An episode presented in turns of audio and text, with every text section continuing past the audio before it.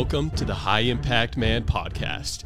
High impact men from across the nation sharing their stories of inspiration, encouragement, and hope to help others become the virtuous leaders they are called to be and that our nation desperately needs.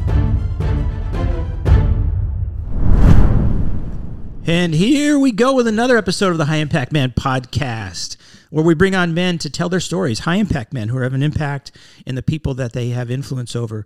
Um, and that could be you out there, but maybe something you need to hear. We bring men on to tell their stories to encourage, inspire, and equip guys, and maybe bring some hope to guys uh, who need it uh, to become more virtuous leaders. That's our mission uh, here at the High Impact Man podcast. And uh, uh, my name is Nevin Gorky. I'm your host. I'm known as DFib to the F3 guys out there in F3 land. We'll describe that a little bit to uh, some of you listeners who don't know. But I'm joined as always by my co host, Troy Klinger, uh, otherwise known as Dial Up in the Gloom. And he's subbing for Spielberg. Our man, our tech man Spielberg, is out with COVID. So Dial Up, you're filling in admirably. I think we're doing okay. Yeah. We, we never really know until we hand over the uh, little micro SD card to Spielberg and, Yes. and yes. he takes they- a listen and starts to do his editing. But Right. all the numbers, all the little lights, everything is showing up the way that it's supposed to. On the soundboard, it looks, it looks very technical. I've done a little bit with good. soundboard at the church once in a while. Yeah, I do it here a couple of times, but I, I think we're doing good. Yeah, so Spielberg, when you hear this, uh, we miss you, man. We're not gonna we're not gonna outsource you, or not gonna not no, well we wouldn't outsource. We're not gonna get rid of you yet, Spielberg. We still need you, but get well. Yeah, so recover quickly, so we could get you back here. That's right. You, you missed the good snacks today. I always feed my guys when they come over to the Nan Cave to record. And uh, anyway, you missed it today, Spielberg.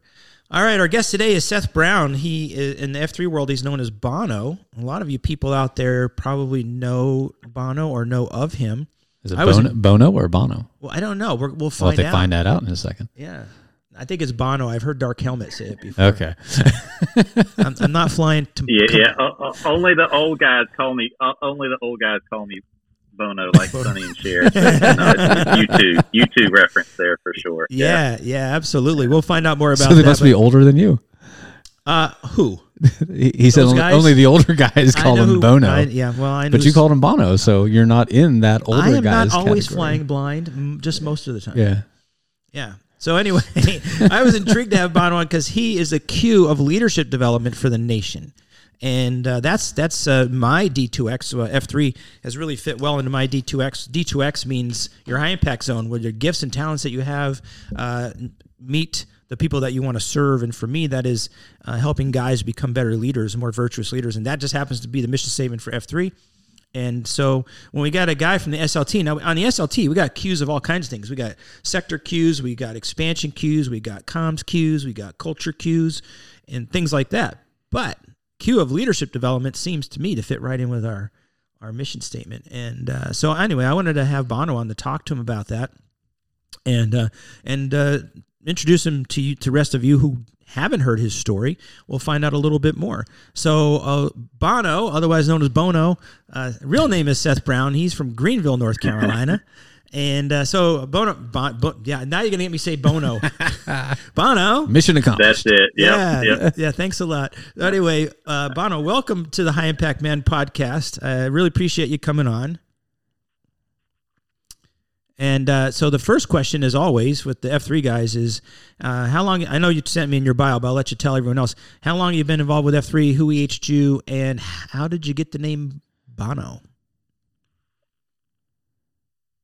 Bono. Yeah. So thank you. Uh, honored to be here, guys. I've, I've had the opportunity to listen to several podcasts, cutting the grass, uh, and you got some really, really high impact men you've interviewed. So to, to be in with this crew is is a great joy and honor and pleasure. Um, it was April 18th of 2015. My next door neighbor, his name is Shrimp. He happens to be about 6'4", about 260 pounds. He's a, a hoss.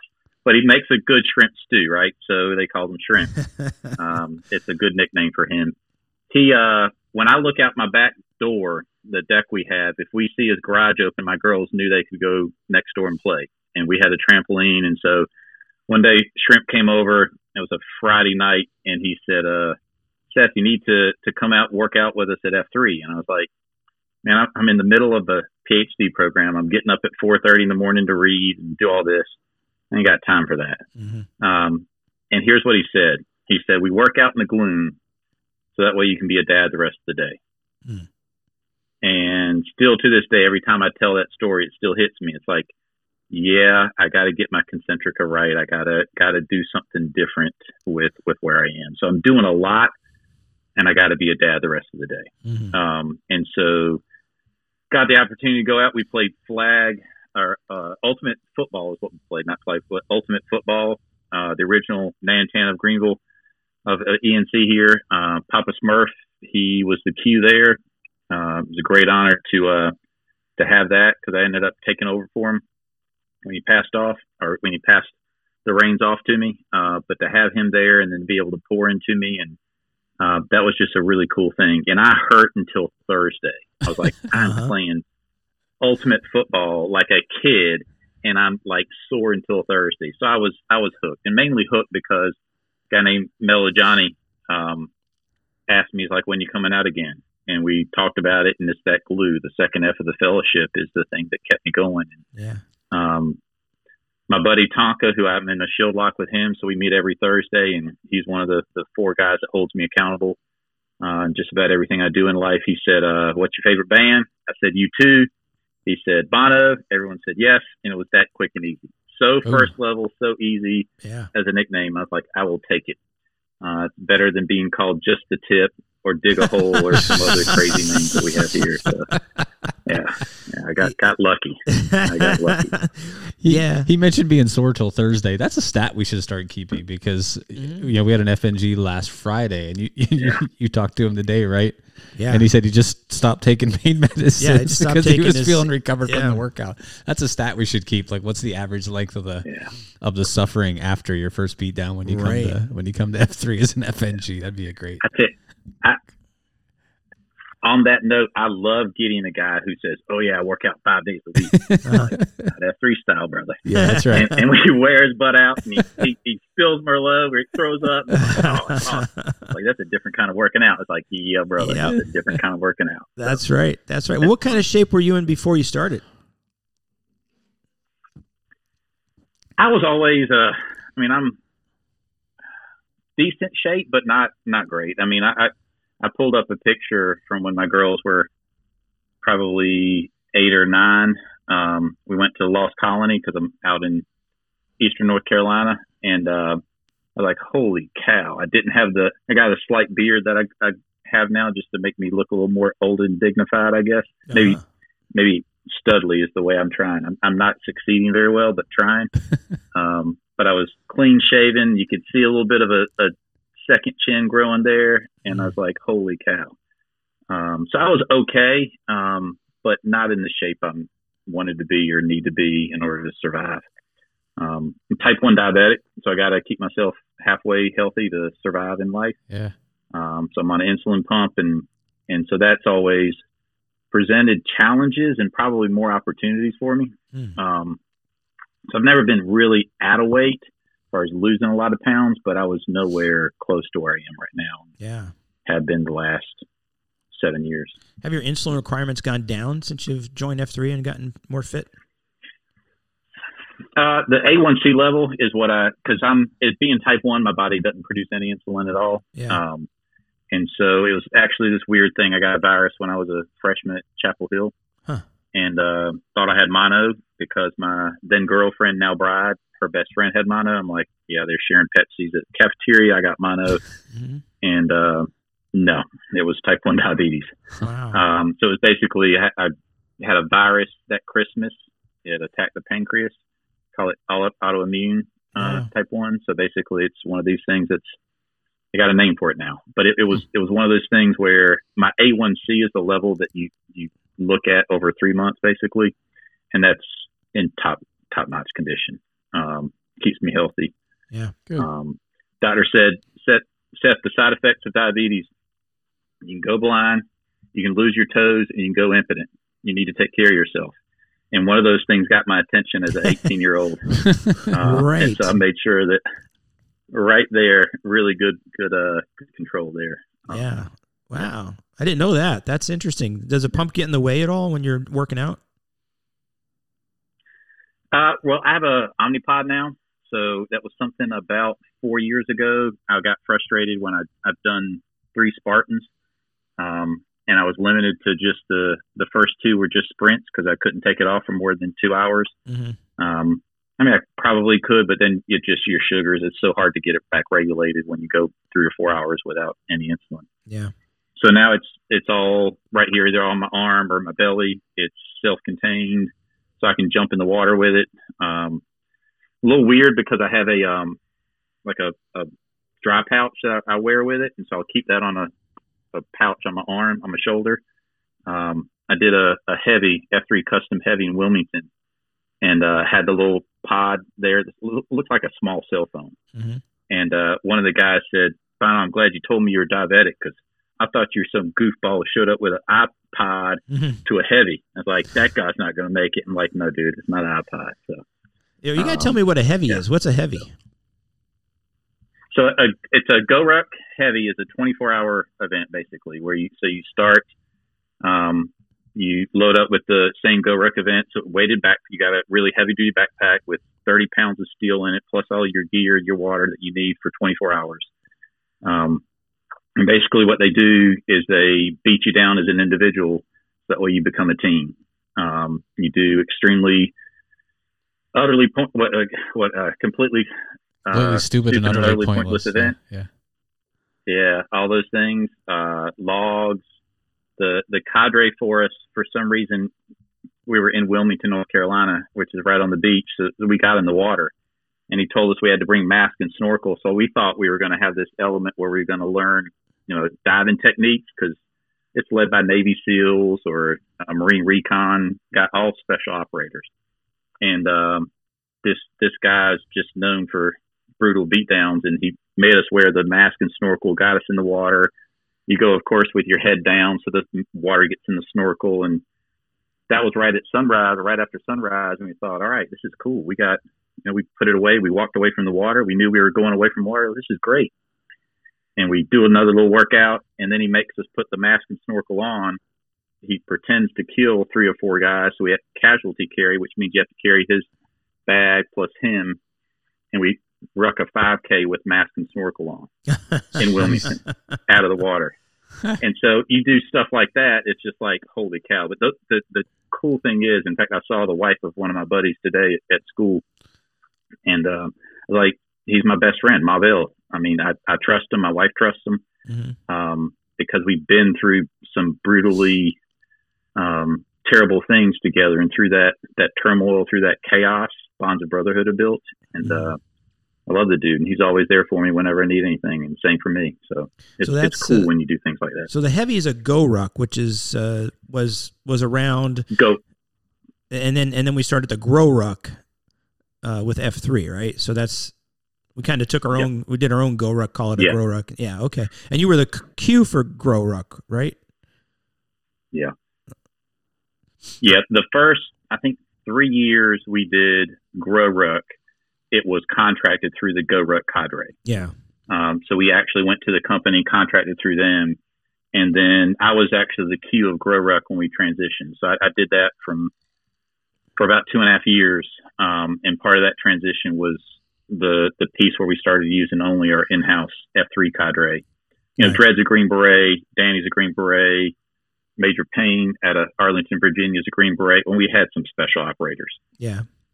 and so it was it was easy for us. And then of course Danny got the whole um, cadre academy going with some other guys as well. They're really high impact men. Yeah. There it is again. Dial up Grow Ruck. Yeah. We got to do one. Speaking to you. Yeah, I know. Grow. Yeah. we're- and me, I we're guess. hoping I, to I listened to that, and some guys were hitting you up hard. I I'm know. Like, They're- Yeah. Well, well. I want to do one. I would have done one by now if my, my if my back was okay. I didn't think I could ruck because I've had back surgery before. My back's not normal, and I got neuropathy in my leg. And I thought Wayne carrying weight would be bad. But then I read um, the Comfort Crisis, and in that book by Michael Easter, a couple of chapters talk about rucking and how people's back pain got better and stuff. So I started doing it a few months ago, um, and so I found out that I could do it at least for a little while. You know, I think the furthest I've gone is a little over or three miles. I think the furthest I've gone is three miles, but um, but I was able to do it, and I, I put I built the weight up to fifty pounds you know, for three miles. We'd stop and do exercises along the way, but. Uh, uh, but anyway, Yep. I, I think I could do it. Then I started having back issues again, and I, I've already talked about this on the podcast. People are gonna get sick of hearing this, but uh, I had an injection and it feels a lot better. So I'm hoping to maybe do a grow ruck. I can't do any of the grow rucks. We just mentioned this in the last podcast. Yeah. I, I can't do any of the grow rucks in the rest of 2022 because of work schedule, but um, I'm hoping to do one in 23. But the schedule for 23 is not out yet, so Yeah. so we'll see. Not yet. It's they're they're working on it. Um, Yeah. There's some some good ideas and trying to to get it worked out. But I would say the other thing too on that light is no matter who you are, you can't just throw on a ruck with 50 pounds and expect to succeed. You got to slowly build it up. And so what you're doing by slowly building it up, you're able to actually get stronger in ways that you, you don't even know because when you have the weight on you, you're using muscles that you don't even know are there. Yeah. Uh, so doing that slowly and surely takes care of it. As long as you don't have something, I've got one of my best friends who did that same heavy with us, um, who actually is he had spinal problems because he was a catcher in college, and um, so he's having things fused together, and that's a different whole mindset rather than. Uh, so you got to make sure you you take care of yourself. Um, Yeah, because you, you put yourself under stress in those events, and that's what makes them beautiful and great. And you don't want to hurt yourself because you got a life to live after those 24 hours yeah. Yeah. Now you're talking me out 12 of it. hours or whatever it is.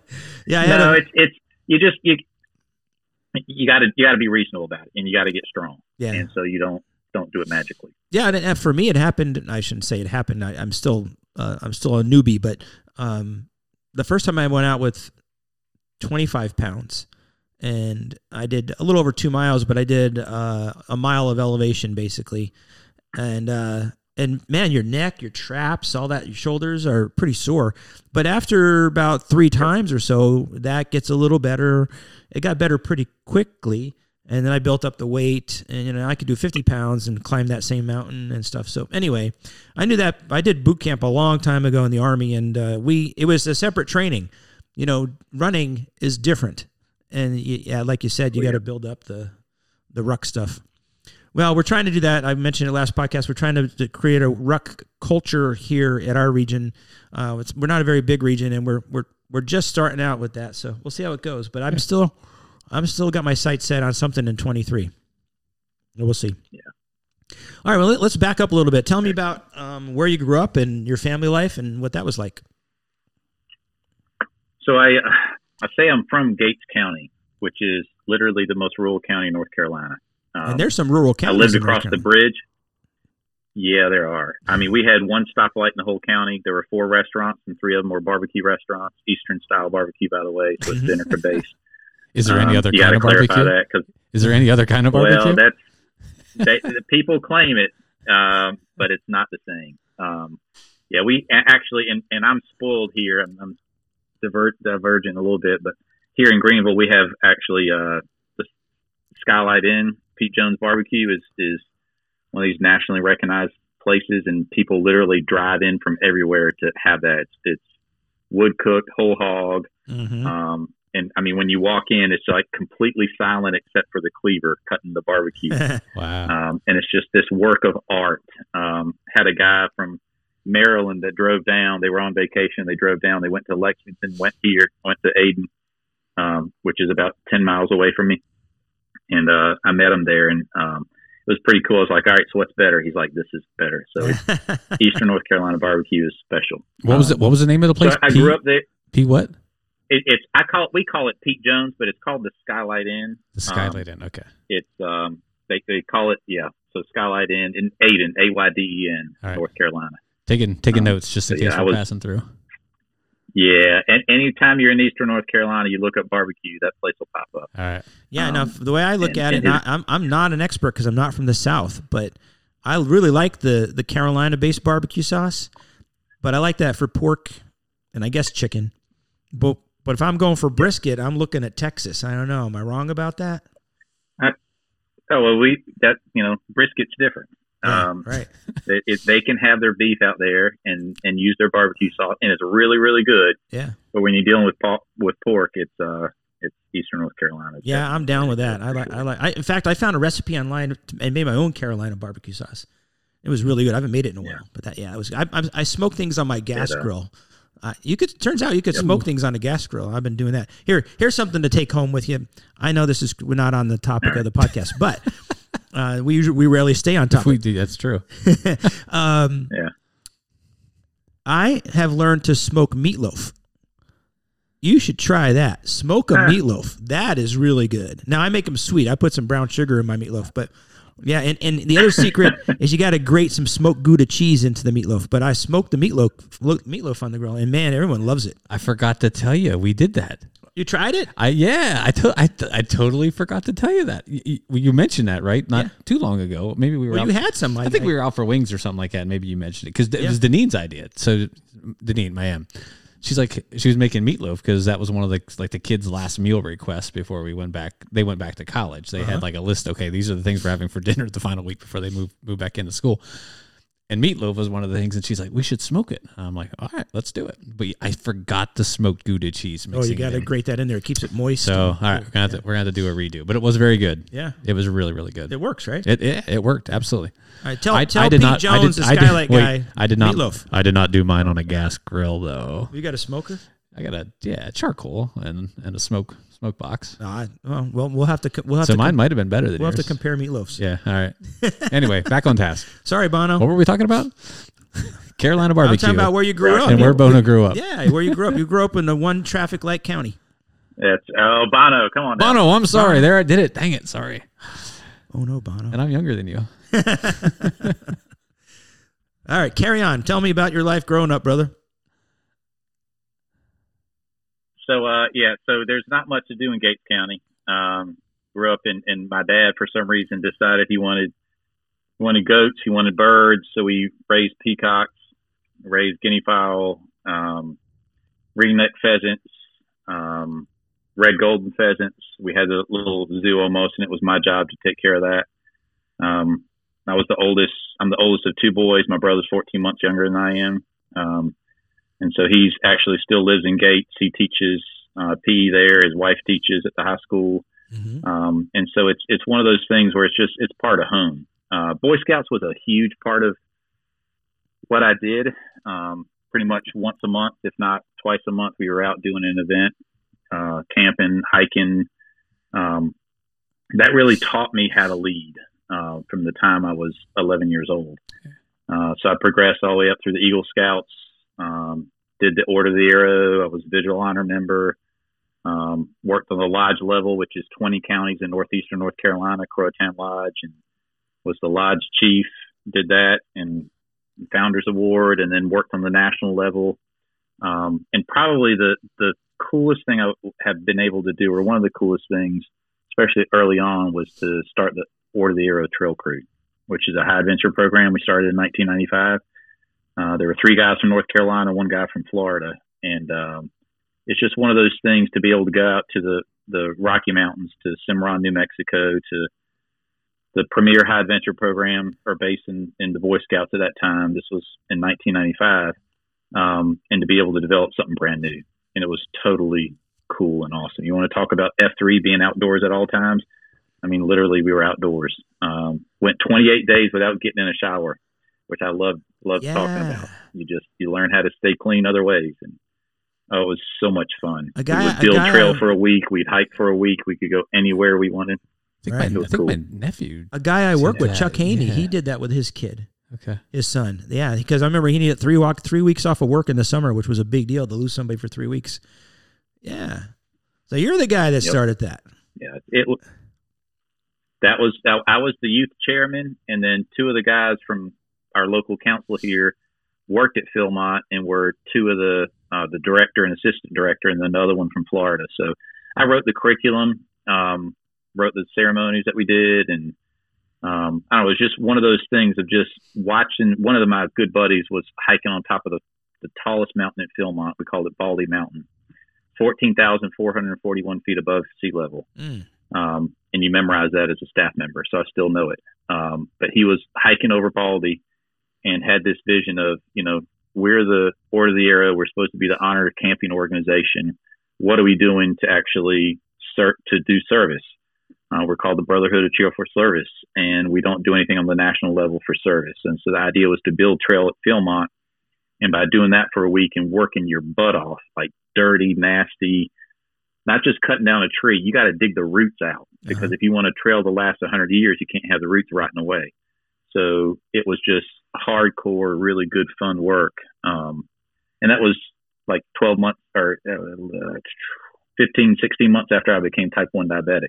Wow. So I dealt with that as well. So it was one of those things of just make sure I'm still can can do these things, and Right. it was fun, just transformational as far as knowing that nothing's going to stop me as far as with type one, and making sure I can push through, and Yeah. and knowing that.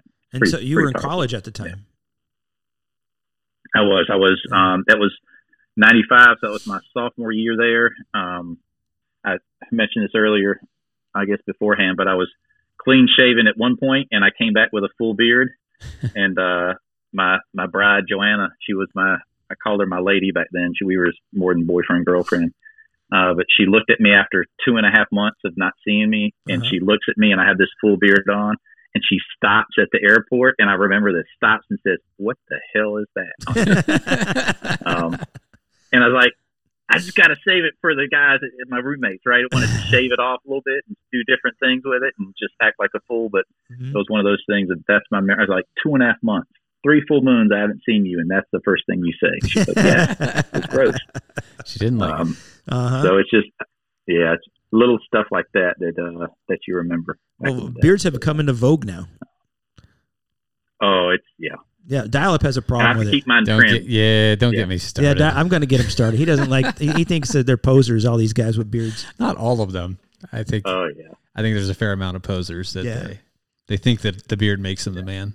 Yeah. You know, big burly mountain man, That- just just because they have this big bushy beard. When I bet you a bunch of them are actually Yeah. wusses for lack of any other Not very terms, manly men, right? Yeah. It's, it's right. a cover up, literally, of Yeah. your face, right? Yeah. It's a cover up. Yep. Yeah, Yeah, wearing masks. All right, cool. Well, so uh, you went to school at Chapel Hill. Is that where? Uh, well, what'd you get your degree in? Now you got you end up with a PhD degree. What was your undergraduate in? so I was a, a North Carolina teaching fellow, so it was a degree in education, and I taught um, taught middle school social studies, science, math, and English. Back in the day, I literally taught all four core subjects. Um, then I taught world history at the big high school we have here, Rose High. Mm-hmm. Um, so I taught world history during 9/11, which was phenomenal. Yeah. Wow. uh, very diverse school. Um, I had a had a Christian, a Jew, a Muslim in every class, and a Hindu in three out of five. Wow. So when we were Wow. talking about just world world history and religion, and just the you know the shared experience of people across the country, it's like holy cow, that was a really cool time. Yeah, that would be really neat to Um, have all them in there together. Yeah, sharing their Yeah. perspectives. It was fun. Hmm. And the kids I taught my first year in sixth grade, I taught them again in tenth grade in world history. Uh, so it was neat to circle back with them and see Right. you know how much how crazy it is that kids grow if you don't have a teenager you don't realize this how crazy from sixth Yes. grade Oh. to 10th grade it just Oh yeah. it's crazy Yeah. Yeah. Especially boys. mature and- Yeah. Oh yeah Yeah. So was was that your It favorite good. subject? good time yeah I, i'm a social studies guy uh, ended up getting my, my master's in school administration so i was a principal for 10 years assistant principal and principal for 10 years um, in Ayden by the way which is how i know about the, the barbecue Uh-huh. Um, and so, and then went back and got my PhD in curriculum and instruction and social studies education. Uh, so really, how do we make social studies? It's the basically how do we get kids engaged with questions and then actually produce something with that investigation. So how do they inquire? How do they research? How do they answer questions? And how do they come up with a product? So it's not just some dumb facts. You know what happened in 1492? That's dumb right? Columbus sailed the ocean blue. It's it's how do you actually do something with the facts? Yeah. Um, and so that's the cool thing that I, I love doing there and studying. Um, So connecting the dots, right? History. Have have we learned from history? Have we learned? uh, we we learn we we like making the same mistakes over and over again, Yeah. yeah, I Um, know. and and and that's the thing I think that's that's neat even in today's politics, right? No matter Yeah. what side you're on, Yeah. you're looking at we've seen this pattern before. It's always different, but the pattern is there, and that's what we are as human beings. Right. that's honestly why I love F three. It's it's disrupting the status quo. If you notice something is happening, we, it, our job as leaders is to disrupt the status quo, Right. to do the difficult thing. Um, and it's so hard to do. Right. it's Yeah. so hard to do. It is. It is. I think it was was it Santayana that said those who don't know history are doomed to repeat it. I, I think he was wrong. That- I think that uh, even people who know history still repeat the darn thing. but it might work this time.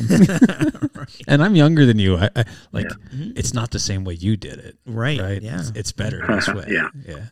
Yeah. Yeah. And there's nothing new under the sun, right? Human nature doesn't change, so that's why we keep repeating these darn things. Oh well, that's this utopian world. Well, no, don't get me started on worldviews. All right, that's a different podcast. Was this group of people called the Israelites that It- Yeah. right that just kind of over and over again, they kept yeah making yeah not then getting they'd the have message, to repent, right? Yeah. turn back to God, then they'd turn away from yeah, yeah, Goes yeah. back a little ways, right? Yeah, absolutely. It goes. Yeah. Yeah. All right. In so fact, that's sort of so, I, I, look real quick on that because you, you're you're heading down one way. I, I listened to the podcast and um, you were mentioning mere Christianity, so I started reading that. Um, and and actually been tweeting. I, I take a picture and send it to the the nation's SLT. I'm like, all right, going deep here. uh huh. Um, and on that light, that that note, there's one one sort of passage that uh, uh, C.S. Lewis talks about, where he actually mentions um, the first sin was was created when the devil, you know, sort of convinced man that he could act like God, Right. right? And so my aha there was that pride is that first thing, right? That Yep. we could be as powerful and beyond just ourselves and, and not have any humility at all. Right. And so my question to the, the SLT was, all right, so if pride was the first sin, does that mean that humility and vulnerability is the key to, to answer that? One of the, the characteristics that as leaders, we have to make sure we, uh, we follow and use and actually do. And that's where I think for me, the circle of trust is so powerful for us Right. because you want to talk about humility in that circle of trust where you enclose with men and they can be completely vulnerable Yeah. um, that's one of those cool cool things. And Brene Brown talks about it in all her, her leadership books and stuff that she does. It's amazing what happens when you sort of flip that a little bit. Um, yeah.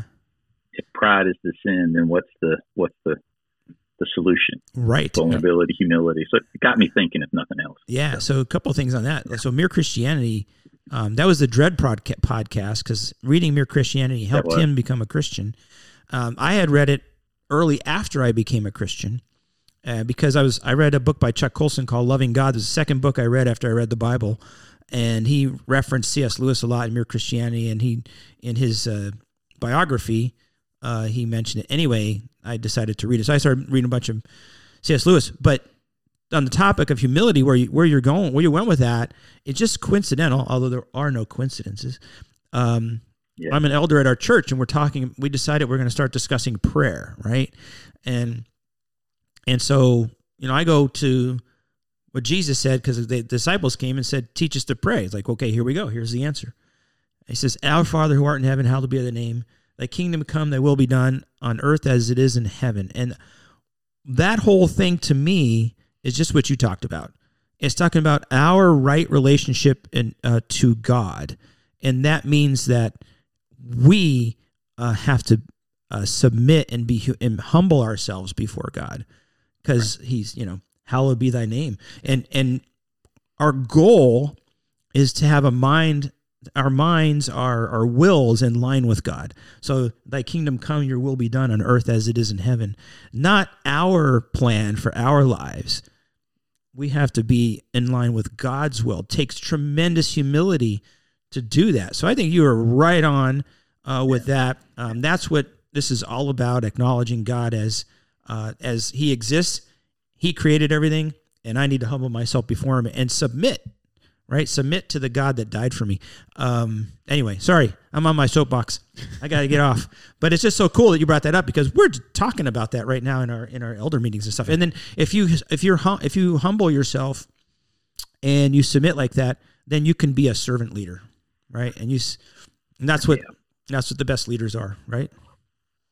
I'm talking to the guy who's a Q leadership It- development. I, better, I better let no, him tell no, these it's, things. it's it's what no, it's it's what we talk about, and, and I think it's the constant thinking and constant questioning and constant inquiry that that makes leaders grow and, and accelerate. Right? It's Yeah. not the status quo. So it's it's followership. It's this whole idea that in order to lead, the first thing you have to do is follow, and that's Uh-huh. the coolest thing about a grow ruck event or a go ruck event is there's only one guy who's the team lead. The rest of them are the team Right. and they literally have to follow the lead, even if it's a guy who is not as strong as you or is has less experience than you. You have to follow that leader, or otherwise it's complete and utter chaos.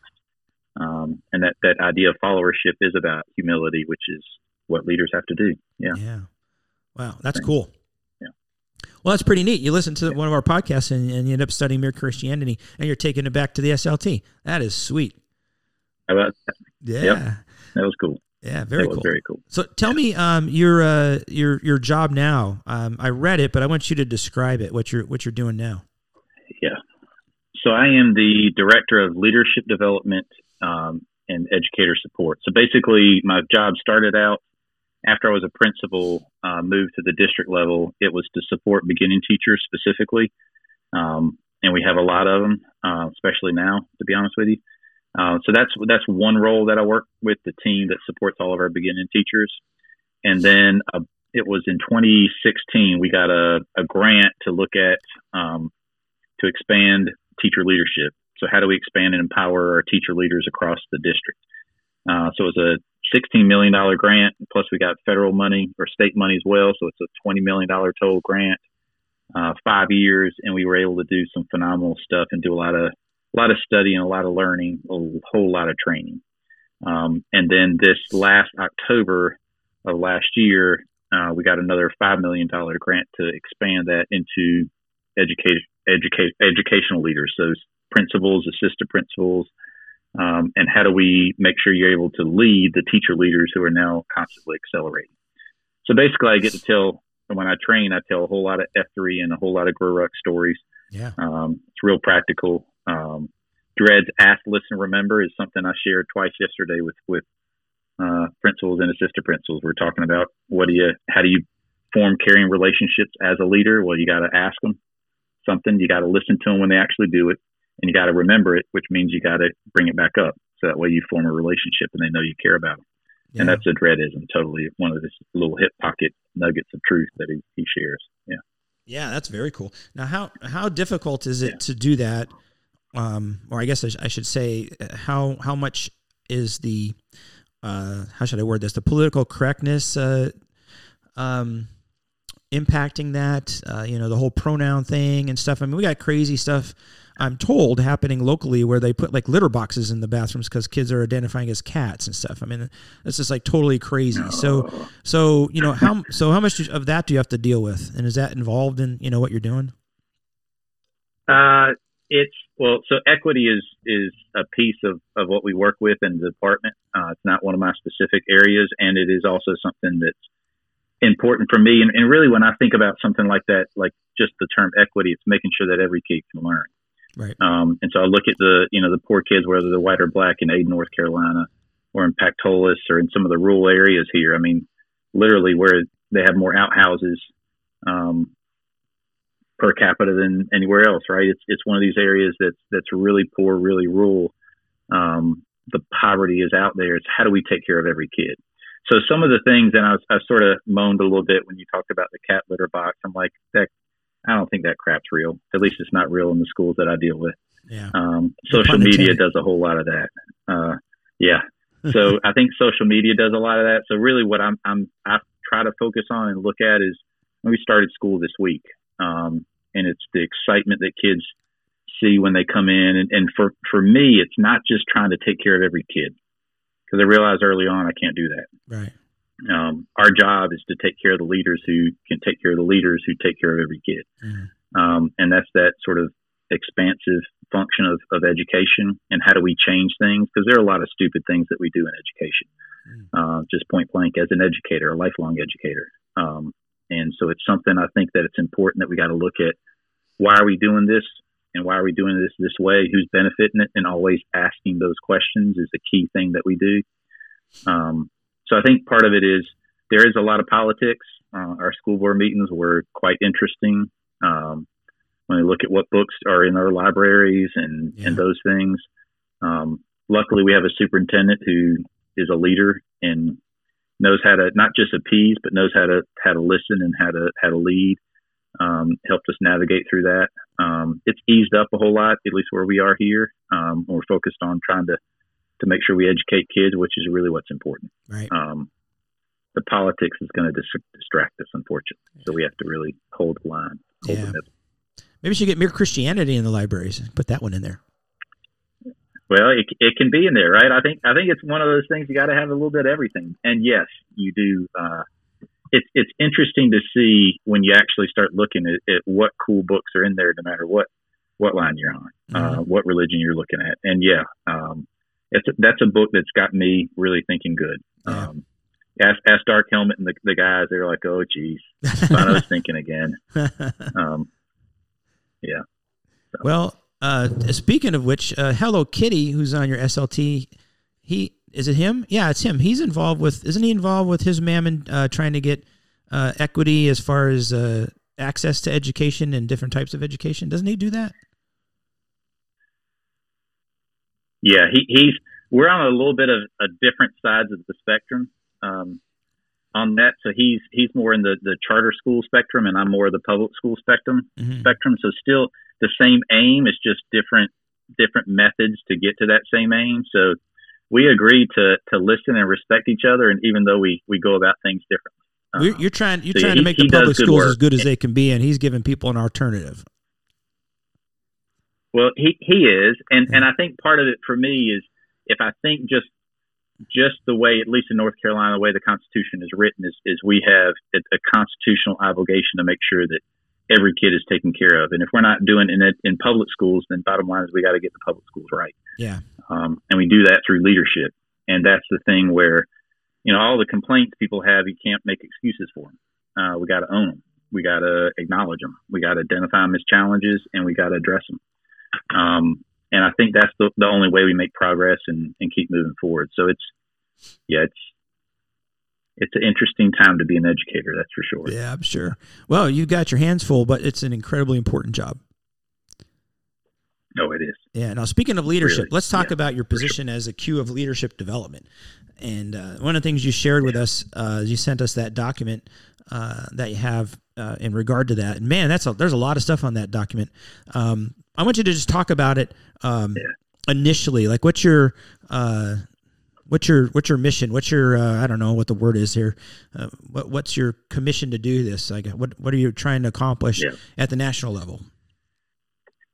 So I think the first thing we got to do as a leader is you got to identify the mission, right? What's the vision of what you're going to do? And, Right. and so for us with the leadership development share leadership team, our mission is to enhance and empower leaders to learn, to share, and to refine how to build and inspire leaders.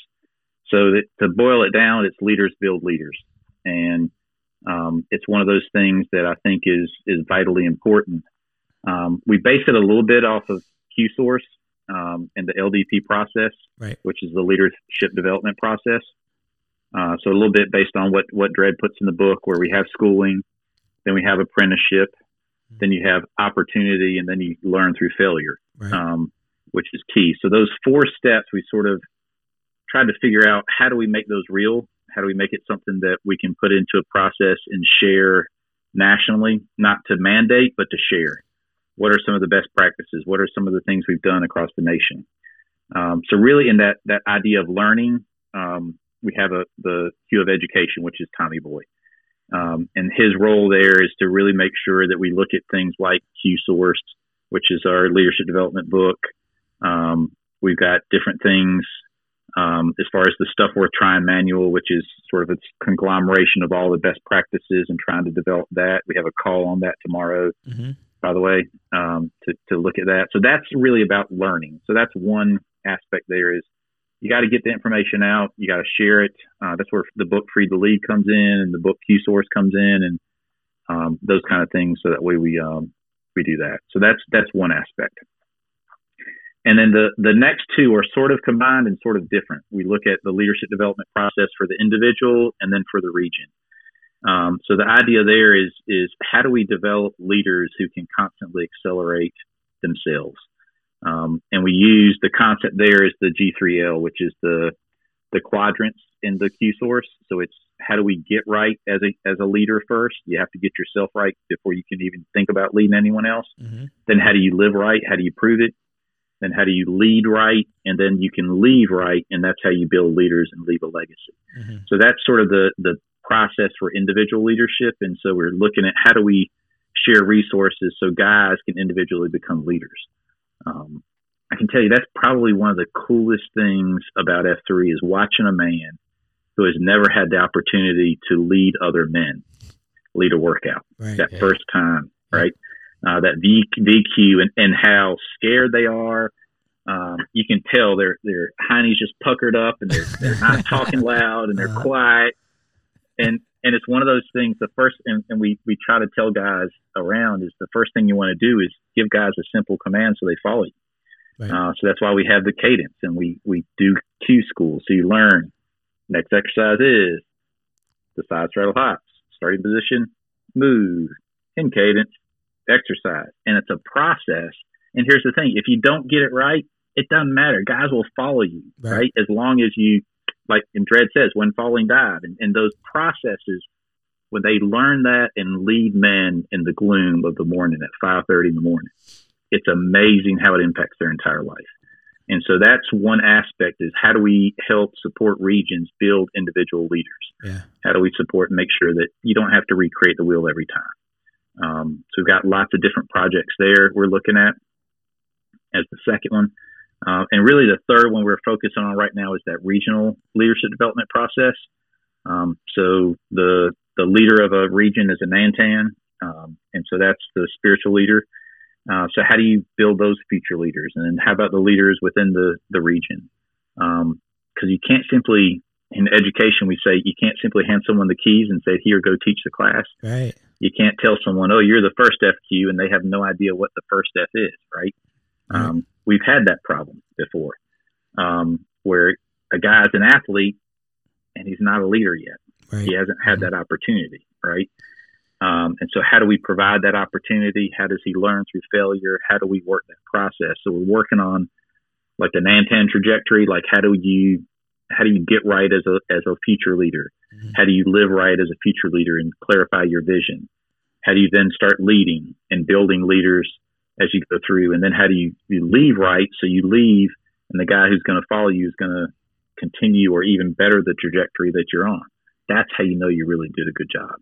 So those are the three things there. The other one is challenges, um, and actually that's where Cadre Danny and the Grow Ruck team is is looking more at that. So that's a, an area that's going to be affiliated with us, and it's also going to be its own little team, and we can talk about any of those things as well. So that's sort of the four areas, three that we're really focused on, and the other one is the Grow Ruck team and Cadre Danny and his team. Yeah. yeah. You know, so um, I um, planted the shovel flag here two years ago. I had experienced F3 initially down in Florida for about six, seven months, something like that, before I moved back to where I came from in Pennsylvania and planted the shovel flag eventually here. Um, I'm surprised. I was very surprised at how many guys um, don't want to queue and are and and how bad they are at just you know those simple things. Cadence. I don't for whatever reason, and I think there's I think it's multiple reasons that I think I think that I was always I was always comfortable with it. You know how well I do with it is you know other guys could talk about, but but I was always comfortable with it, and, and part of it is probably because I'm just an arrogant guy, but. Um, but I also I went through boot camp a long time ago. But you know it, it was only eight weeks, but you learn you don't you never forget the exercises and cadence and you know that kind of stuff plus I coached a lot. So, you know, coaching, you had to develop workout plans every practice. And so I had, I had that kind of experience. I, I was shocked at how many guys really struggle with that and, and don't want to do it. And, and guys that you wouldn't Oh, yeah. think would have trouble with it, right? Right. Yeah, exactly. Like guys that are in positions where they they they've had leadership positions. They've you know been, even public speaking been on experience. stage or public Yeah. speaking experience. Yeah, and then Yep. you just put them in that smaller setting with a group of guys, and all of a sudden it's like, oh, you, oh, yeah, Right. Yeah, like they kind of clam up and like their self confidence that you Yep. see in other settings is just gone. Yeah. Like yeah. gone. It's, it's shocking to me, but it's true. It's but the, but the true. but the awesome thing though is seeing those guys that quite frankly sucked on their under VQ right and, did and like just struggled Uh-huh. The improvement, Yeah. right? Like you know, we won't mention names, but like there's Yeah. a couple Yeah. couple members of our packs that. You know, it, uh, you wish you had that video of them leading that first beat down, and then to be able to show a video of where they are now, and that's that's awesome. Yes. It's just absolutely awesome to to, Yeah. to see that growth and uh, their confidence, their abilities. That's that's the excel the acceleration Yeah. we're looking for, right? How do we accelerate leaders every day? And we do it in the gloom of the morning. We do it when there's limited visibility. We do it when you're exhausted. Yeah. Because 40 minutes into a workout, you're supposed to be exhausted, Yeah. and it's supposed to be hard to breathe. Yeah. And as a leader, you have to get right constantly so you can actually speak when you're exhausted Right. and know how to do that. Um, and, and that's a, a, an element that scares a lot of guys. And, and I think the trick through that in the leadership development process is not the education of here's, here's how to say the cadence and here's how to, here's exercises you can look up in the Exicon. It's that apprenticeship. So, right. The, the other thing too is if you really want to lead, how do we co-cue together? How do we work together? Uh, how do we build confidence? Um, instead of just simply pushing a guy off a cliff, how do you make sure you tether with them? And that way the parachute's going together. And that's the first experience they get. And then pretty soon they're doing it on their own because they know. Right. Um, and so I think that's the other thing too is how do we support? So our role as a leadership development team in the nation is to provide the resources to make it more effective, more efficient um, for regions and leaders to to grow new leaders. That's the that's the mantra. How do we build leaders all the time? Yeah. So I so I have a question for you. I this this is some advice I gave my packs uh, a while ago, um, probably a year and a half ago. We had banjo uh, came up uh, as a troubadour when we had troubadours. Made a troubadour visit, and he led a uh, cued a, a a beat down. We had about eighteen guys there or something like that. And at the end, he brought in guys that had never cued before. At the very end, we circled up, and he let them eh, just cue, you know, just uh, lead one exercise each and that kind of thing. And and I gave the advice to the guys after they got done doing it and you could correct me if I'm wrong here, but I, I told them that, you know, even if you don't have the wording right, even if you're not sure, be commanding. And I, because guys want to be led. And, you know, don't say, well, okay, let's, uh, I guess we can do whatever exercise. No, I said, no, just be commanding. Now, is that good advice? Yeah, Yeah. it, it's Dredd calls it when falling dive. Yeah. right? It's about don't don't apologize, be committed, and just do it. And guys will figure it out, right? Um, and so it's it's that that confidence to know that you have it's the twofold, right? I do have a responsibility as a as a leader of the workout to know the cadence and how to say it. I do have a responsibility to know some workouts and how to how to plan the workout. And I can also just lead and guys will follow. Right. Um, and so I think that first part is the first mantra is, is when falling dive, just go for it. Um, don't apologize. Um, don't sit there and act timid. Just go for it. Um, Mhm. and keep, keep going through. It's amazing what happens during a grow ruck, during that workout, uh, Saturday morning. We always do that. That's one piece that we do is we have to teach a guy how to lead a workout who's never led one before. And then that guy teaches a guy how to lead a workout, which is really cool. Oh, that's Uh, interesting. but it's amazing how they start flubbing when they're doing, yeah, jumping jack, side straddle hops, right? Right. And and the, the thing is, you just let them roll. Yeah. Just let them go. Just let them go. Just and you always want to stop them and teach them. It's like let them go, because then at the end when they do that the after action report, the AAR, it's a matter of all right, how'd that go? And they can say, well, I didn't do this, I didn't do this, and I did this. I'm like, all right, so let's get better. And the idea is always accelerate. Um, and so, yeah, that I think that advice is, is rock solid. Um, just just get her done. Just lead. Yeah. Make up a name for an exercise if you don't know it. Just it doesn't matter. Guys think it's funny, right? just make up a name and roll with it. Yeah. Worst case scenario, I think we've had guys say these things and then they demonstrate it. Right? All right. well, and it, and it really works. That's the other uh, surprising thing um, to me is how well this really does work at developing guys' confidence and their ability uh, to take that into their other parts of their lives, whether it's their work, their family, their church, or community, and and being willing to step up. Like, hey, I did that in front of a bunch of guys. It was scary. I did it. And uh, the more they do it, the more confidence they gain. And that's, I think, of all the things that I hear from guys that come on the podcast that are members of F3, uh, th- I think the the biggest thing I hear of the confidence level that grows when you're part of F3 when you're really engaged and you're showing up. And, and so that's you know that's super cool, Yeah. and and that, That- leads to better the- leadership. that's the yeah that that's the beauty of, of that that that fourth principle right? That that it's led by by different men in a rotating fashion without training or certification required. It's this idea that you have to lead. Um, and that's one of the beautiful things. It's not going and, and watching some clipboard guy right yell at you. Uh, that gets old after a while but the the a responsibility of leading is really what solidifies membership in my Yeah. mind when we can get a guy to cue a workout, those are the guys. We we looked this up when I was Nantan early on, and I think it was eighty. It was eighty two point six percent of our members who had posted that month had led at least one workout. And so our thing was, as fast as we can get them comfortable, let's push them and lead a workout because that's Yeah. when they come back and keep keep keep coming back. Yeah, Um, that's great. Powerful. Now, the other thing you had in that document was that intrigued me was a future, I guess, um, cooperation with Spartan Race. Say, say that one more time. I lost You have Sorry uh, a future cooperation with Spartan Races.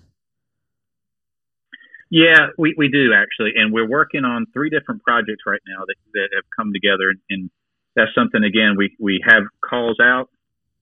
Um, so got a guy from Jacksonville, uh, Florida, Preentang, who has a relationship with uh, Spartan races already, and, and that one is more what we're calling the recruitment race, sort of like a regular CSOP with Spartan, but the idea is how can we get the different regions together, different sectors together how can we get a tent there? How can we recruit guys uh, who are not members of F3 to a race? Mm-hmm. Um, it helps Spartan because they get more guys to compete.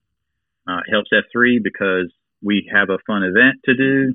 We get regions together. Uh, there's bonds of brotherhood that happen when you can run a crazy race, and then if we have a beer boat, that's great.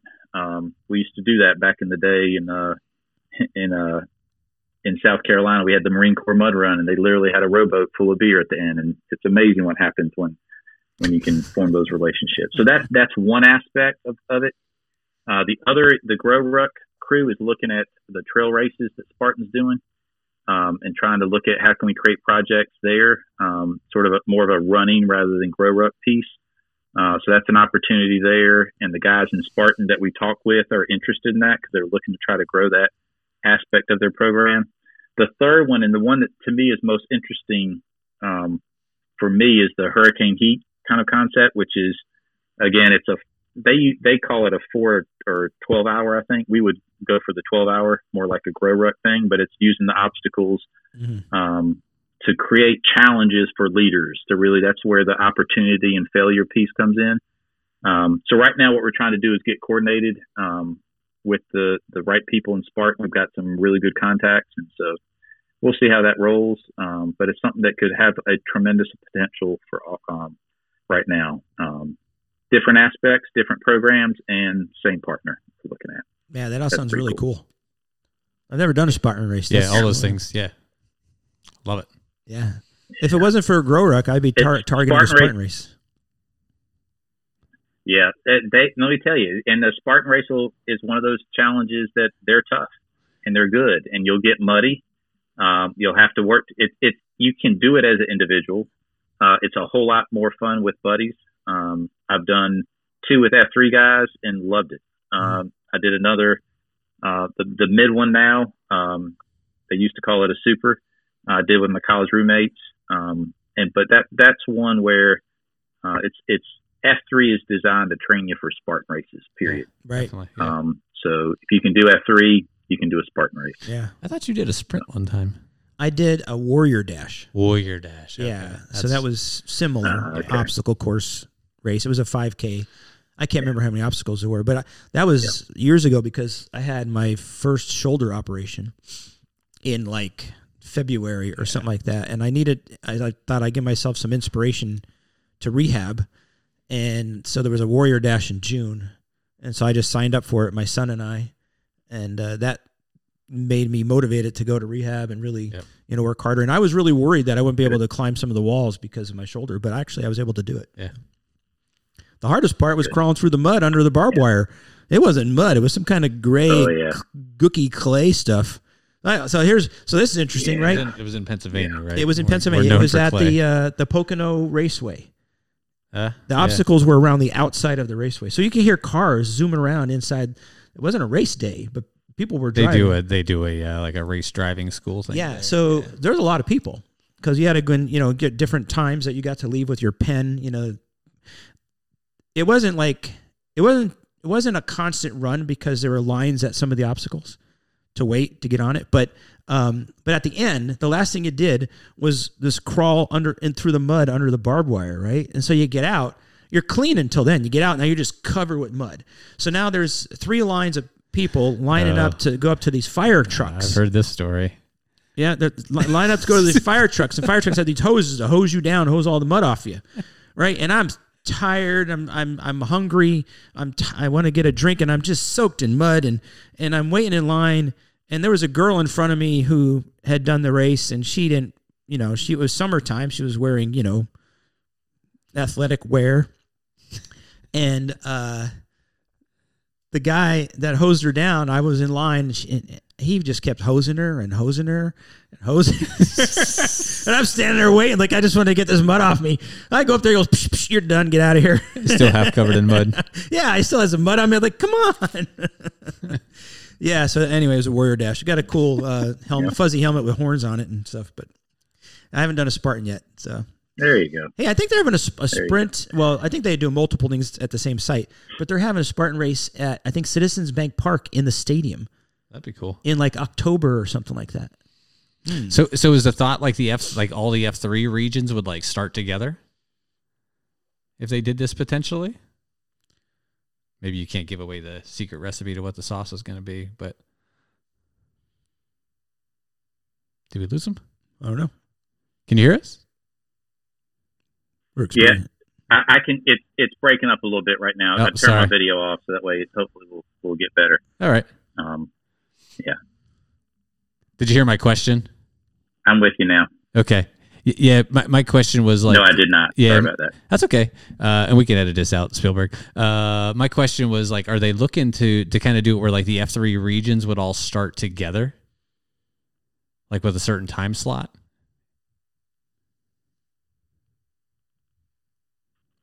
I think we lost. You. Say him it one more time. Yeah. Sorry, brother. Sorry, yeah, I'm not sure what's going on. So my my question was, are they are they looking to where all the F three regions would start together in the Spartan race? So so that's something we gotta gotta work on. Yeah. So so the idea would be not necessarily all start together, but sort of the staggered start would be the hope. Um, it was the the method they used in the Marine Corps mud run was to be able to have sort of F three guys go out after each other. Um, so not necessarily. It could be, I guess, in Spartan where we could have heat, but more than likely it would be where we would have you know, some guys start at 10, some guys at 10:15, some at 10:30. Those are all details that are much further down the line right now, but th- that's my vision is so we have a constant stream of F3 guys. So you have a constant stream of F3 jerseys, Yeah. right, with the logo on the chest. Got it. You have a constant stream of finishers jumping across the fire. Yep. Um, that to me would be the vision that would work well uh, if we could do that. I love having these guys that are on the national SLT. I know, on, we get right? the insight. We hear the inside scoop on Yeah, stuff. we're- we're- we can share it with our listeners. We're, we're insiders, but only for a And- week or two. And it's here's the trick. Yeah. the, the the trick is now we have to make the vision real, right? That's Right, the hard yeah. part. Not just to have it, but to make it real. So Yeah, that's that's a, I really I'm intrigued by that. I think a Spartan race, a sprint at least, would be easier than a Grow Ruck over you know all night long for me. I mean to start to start my adventure back after my back injection, I think that'd be good. Although I am running in the Tussy 50, we're doing a, a, a shorter relay, endurance relay coming up in October. So anyway, uh, well, Bono, I uh, am, am very interested in uh, all this stuff because I told you at the beginning of the podcast, this is sort of my D2X.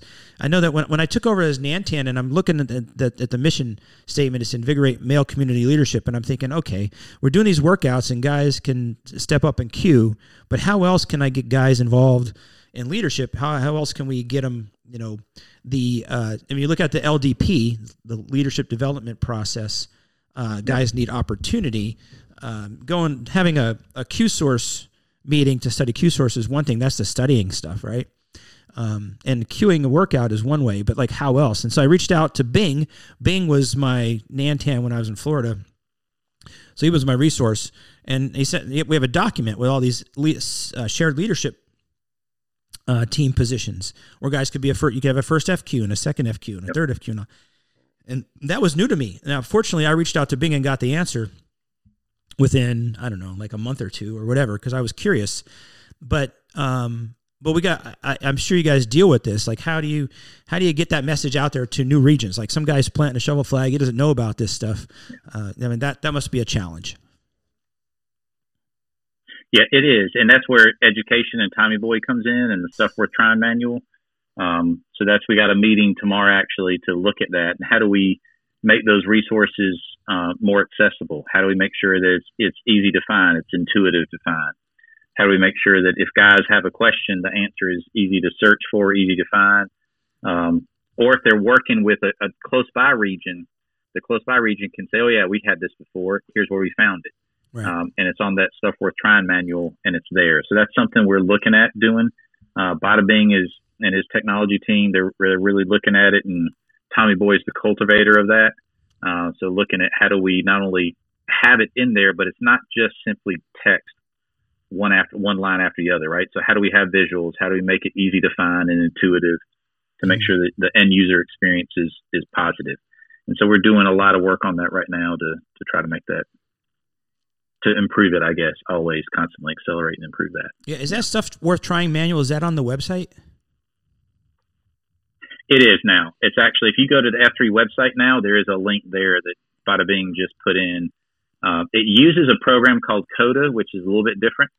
Um, and that's one that, um, that, yeah, you can go to the, the regular F3 website and under resources is stuff worth trying. Um, and then when you bring that up, you'll see the sort of the, the homepage there. And, and what we're trying to do now and what Bada Bing is really working on is trying to make sure that it, um, that it just makes sense as guys, um, try to click on it and use it and see what's going on and how do we ask, answer questions for new packs uh, so if you're new to F3, what's in there, uh, or if you're an experienced person, what's in there. So mm-hmm. trying to define that and split up what we're doing. So we're it's a work in progress in a sense. Um, so we'll constantly be working on it, but it's uh, it's something that uh, should be really neat once we get it um, couple months down the road as well. So it's it's usable now. So look it up, search it, see what you find. So good you're, stuff you're interested because you want to know if Nantan Week made the cut. so D DPIP was on the Stuff Worth Trying podcast back in the spring. Yep.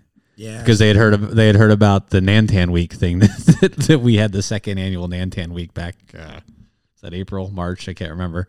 But uh, he was on to talk a little yep. bit about uh, our, our Nantan Week festivities.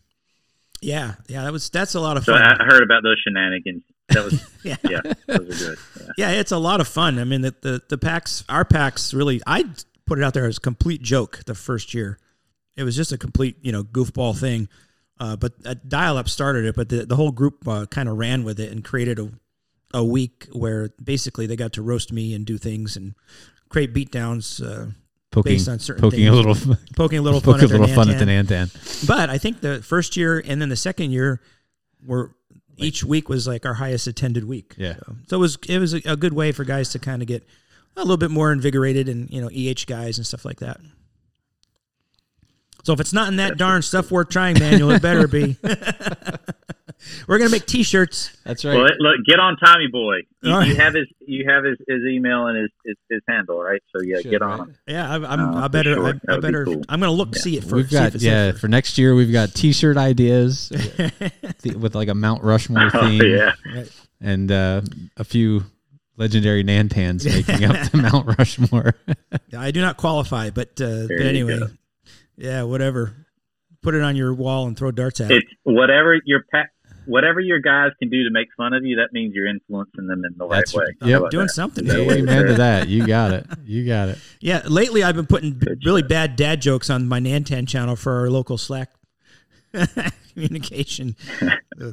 Yeah, we start a dial up usually when we do a round of Marion doing ab exercise. Usually, we usually do a, a plank. He he usually leads a plank, and and uh, he started throwing out you know dad jokes, and so that's one of the things that we do. And uh, it's been on There you go. TikTok lately. There's these two Very guys cool. that are on TikTok all the time. Yeah, with these yeah. dad I follow those guys. Yeah. Yeah. It helps make the planking time go by Yep. quicker. Yeah, for sure. absolutely. Yeah. All right, so I got two more questions for you. At least that's your excuse for it, right? That's That's right. right. Yeah. I got two more questions for you. The first one is uh, if you were to pick somebody that uh, was sort of your idol, your hero, people you look up to, doesn't even have to be somebody alive, could be somebody from the past or whatever, who would that be?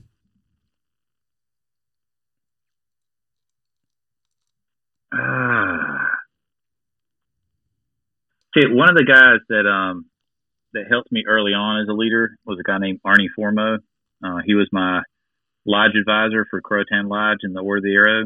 Um, I was, I think, 19 at the time, and technically the in the Order of the Arrow, the youth are in charge. The adults are just advisors, and a lot of times. Um, you see an adult and really they're in charge and the, the youth is just the puppet. Uh, but Arnie's a guy who trusted me. When a difficult decision had to be made, he would always ask me, So, what do you think, Chief? Mm-hmm. Um, and it was one of those things where he would never let me jump off the cliff or fall off the cliff, but I could get pretty close before he would pull me back and say, What about this? And think about it. Um, he was one of those guys who was completely selfless. Um, he had some sons, but he was lodge advisor for probably 20 years with his boys out of the OA, and he just kept coming and kept doing it. Um, whenever he built anything, if we call it, you, you build it Arnie style, it was Arnie and Red because Red was his uh, associate advisor. Um, it's always overbuilt, and whatever he would build, whether it's a bridge or an arena, it's going to last for 75 or 100 years. And so he's one of those guys who just impacted me in a really positive way uh, early on in life about how to do things the right way, how to trust other people. And he loved to laugh. Um, I mean, he was just a, a, a really cool guy. Um, whenever I think of Walt Disney World, I think of Arnie Formo because he went the very first year it was it started down in Florida Mhm. um, when he would his his he had this like conversion van and he was a stained glass guy and his or his son was a, a stained glass guy and so his son made a, a Minnie and Mickey stained glass for the back of the van and uh, he had uh, WWW fan on, on his like custom license plate for Walt Disney World fan and Mhm. you know, when I think about that, and he just, he's one of those crazy guys. And um, I remember one of the guys on our team as a leader, He's probably a 16 year old guy. He's like, Mr. Formo, what's WWW fan stand for? He says something about wacky wild women. And everybody just started laughing. And we knew it was, you know, so just at those things there, he, uh, he was, a, he was a good man. Um, taught me a lot. Yeah, that's cool. He, and he, he he definitely took an interest in you, invested in you. That's Yeah. awesome. Yeah. Oh, he, he did. And all, all the guys, all the, all the chiefs, he did. Yeah. It was positive. So my last question is question we ask everybody. This is your chance to speak to the men of America. What message do you have for the men of America? I would say um, my my personal, you know, sort of ULP ultimate life purpose is to positively impact those I love by engaging and empowering them to be leaders who build leaders. So I think part of it for me is in that mantra is is to be a leader who builds leaders. To do what you said that Mr. Formo did is invest in other people, and that's a good word. Mhm. Um, our first Nantan I mentioned, Papa Smurf, he died of ALS. He Mhm. got it, and about 10 months later, he passed away. Um, and the one thing I learned from that 10 month journey, uh, spending a whole lot of time with him, was that when you invest in other human beings, that you live on forever. Uh, that, that to me is part of heaven, is when I invest in my daughters, I invest in the, the kids on the, the cross country team that are not my kids when I invest in my, the members at church, when I invest in the, the people and teach them how to be a leader and then let them lead. Um, that is a powerful way to do that fourth quadrant of how to leave right, how to leave that legacy and make sure the vision carries on after you're gone. And that to me is is one of the most powerful things you can do as a human being, let alone a leader. So invest. Yeah, it's really good, man. It's all about relationships, right? Our um, Totally. relationship with Totally. our creator, and then our relationship with everybody else. Yep. And, uh, and that's where the For legacy sure. is left, right? Just like you said, Yep. investing in other people. That's a great message, buddy. Well, man. dial up. I think we just spoke to another high impact man. We absolutely did. Yeah, it's been a pleasure having you on. Excellent. Thank Yeah. you, gentlemen. Yeah, Bono, keep It doing. was a was a good time. yeah, keep doing the good work out there. And listen, you got to take the message to the Skylight Barbecue place, smoked meatloaf, and they could call it the defib. All right, even if they don't call it the I, I will tell you, you, you, you served yourself up because you talked about smoking meatloaf Yeah. with a sweet sauce. And my middle school principal brain, or middle school teacher brain, or middle school kid brain is like, oh my goodness, we could totally go off track there. So I will keep smoked meatloaf as a recipe that I need to, to explore for sure. yeah, yeah, yeah, yeah. Just to laugh, if nothing else. that's really good. All right. All right, buddy. God bless you. Keep up the good work, man. Rock. All right. Take care. Thank you for Thank you. listening to this Take week's care, episode. Bye. I would like to thank our guests for joining us and sharing their story of becoming a high impact man. More information and resources can be found at highimpactman.com. If you like this podcast, please consider following us on our social media pages or email us at him at highimpactman.com. That is H I M at highimpactman.com. The High Impact Man podcast has a new episode every week, and you can find them on Apple Podcast, Spotify, and Google Podcast platforms. Have a great week, everyone.